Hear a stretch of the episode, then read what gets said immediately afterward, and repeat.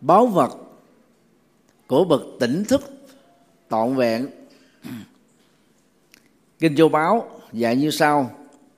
Bao nhiêu báo vật khắp nơi, cõi này, cõi nọ, chốn này, chốn kia.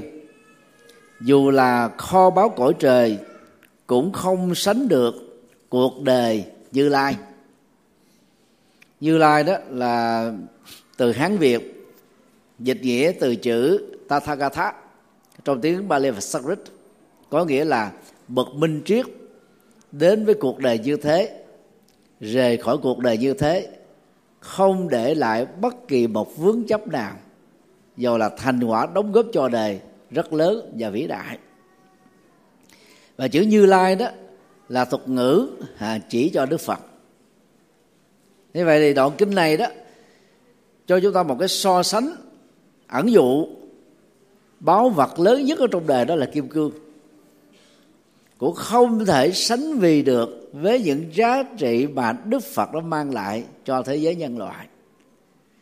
Hiện nay đó thì sau 26 thế kỷ truyền bá, đạo Phật có mặt ở năm châu lục và 150 mấy quốc gia dùng lãnh thổ.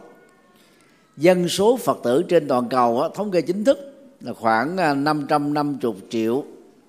Nhưng nếu tính luôn à, những người ở tại các nước xã hội chủ nghĩa, vì những lý do khách quan, không kê khai lý lịch phật tử theo phật giáo trong các à, giấy tờ cá nhân, thì tổng số người theo đạo phật đó trên toàn cầu khoảng là 800 triệu người. Mặc dầu à, không phải là con số lớn so với các tôn giáo nhất thần như là công giáo, Tin lành và hồi giáo nhưng con đường truyền bá đạo phật bằng hòa bình, không gắn liền với thực dân xâm lược, mà có được số lượng tín đồ như thế đó là một ngoại lệ rất là đặc thù.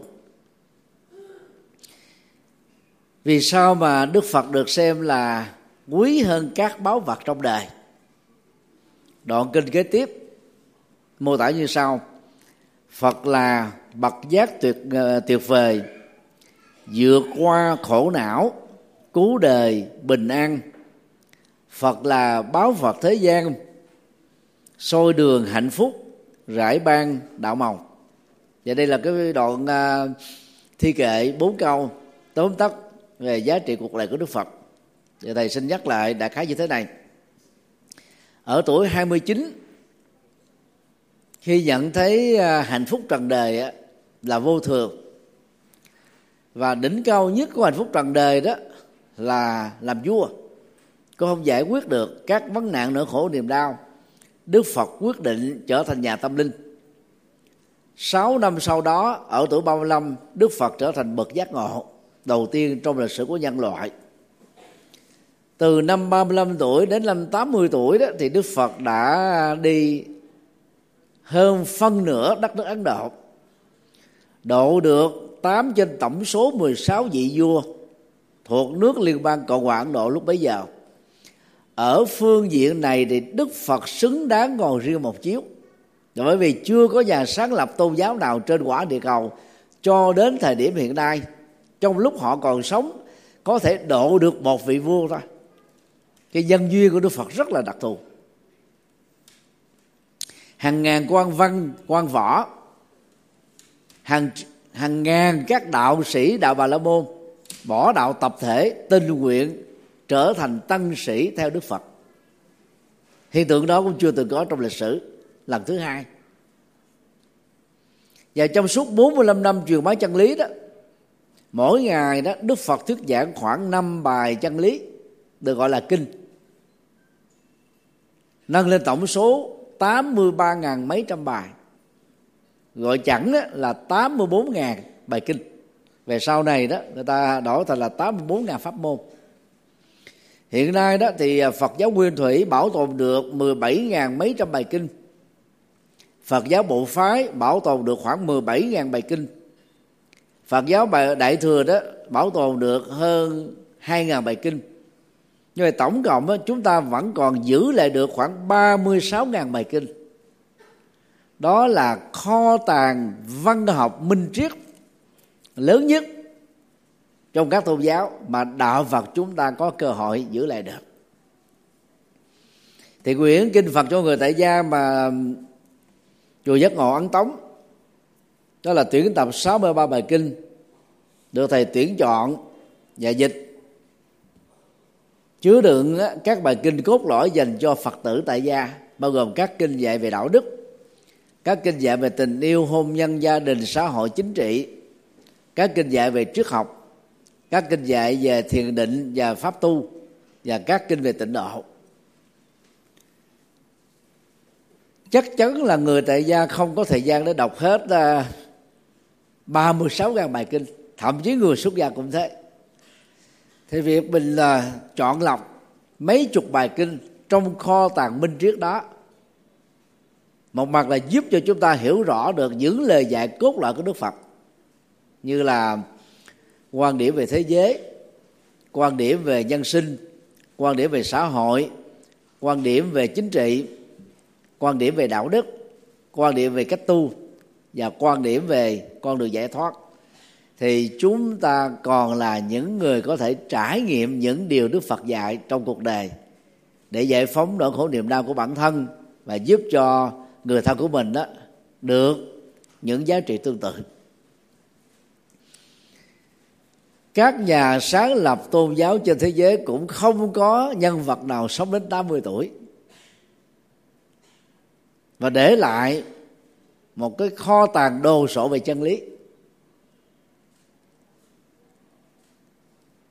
Chính vì thế mà bài kinh Ratana sanh ví đó, Đức Phật là loại báo vật quan trọng nhất của kiếp người. Cho nên ngày hôm nay 616 Phật tử. Còn mà các anh chị em mà phần lớn là tuổi trẻ, một thiểu số là trung niên.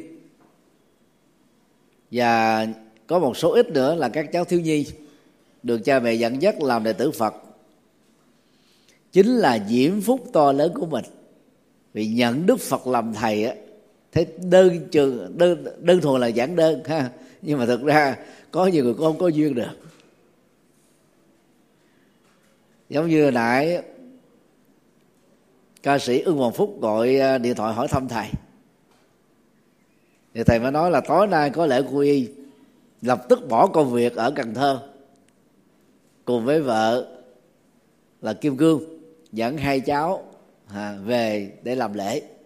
Và các à, à, bậc cha mẹ ngày hôm nay cũng dẫn hơn chục cháu từ 3 tuổi đến 7 8 tuổi và đó là cách mà chúng ta tạo ra phước báo cho mình. Những người nghĩ rằng là tôi chưa từng tạo tội về luật pháp, chưa từng tạo ác về phương diện hành vi, nên tôi không cần thiết phải trở thành đệ tử đức phật. Nói như vậy thì chúng ta quá chủ quan. Có thể mình không tạo tội luật pháp, nhưng mà lỗi trong các mối quan hệ dân sự giữa chúng ta và những người xung quanh chắc chắn là có, hoặc ít, hoặc vừa, hoặc nhiều. Hơn nữa là việc trở thành đệ tử phật không phải là dành cho những người có tội, có lỗi, mà dành cho quảng đại cộng đồng là những người sống tốt, sống có giá trị, sống có hạnh phúc. Để từ đó họ nâng cao giá trị hạnh phúc và giá trị lợi ích cho cuộc đời nhiều hơn. Thì đạo phật, không có phân biệt đối xử mọi thành phần xã hội và cũng không có đặc thù dành cho ai, mà dành cho tất cả mọi người. Cho nên ờ, làm đệ tử phật là một diễm phúc lớn, và do đó phải tạo cơ hội cho mình trở thành đệ tử phật càng sớm càng tốt.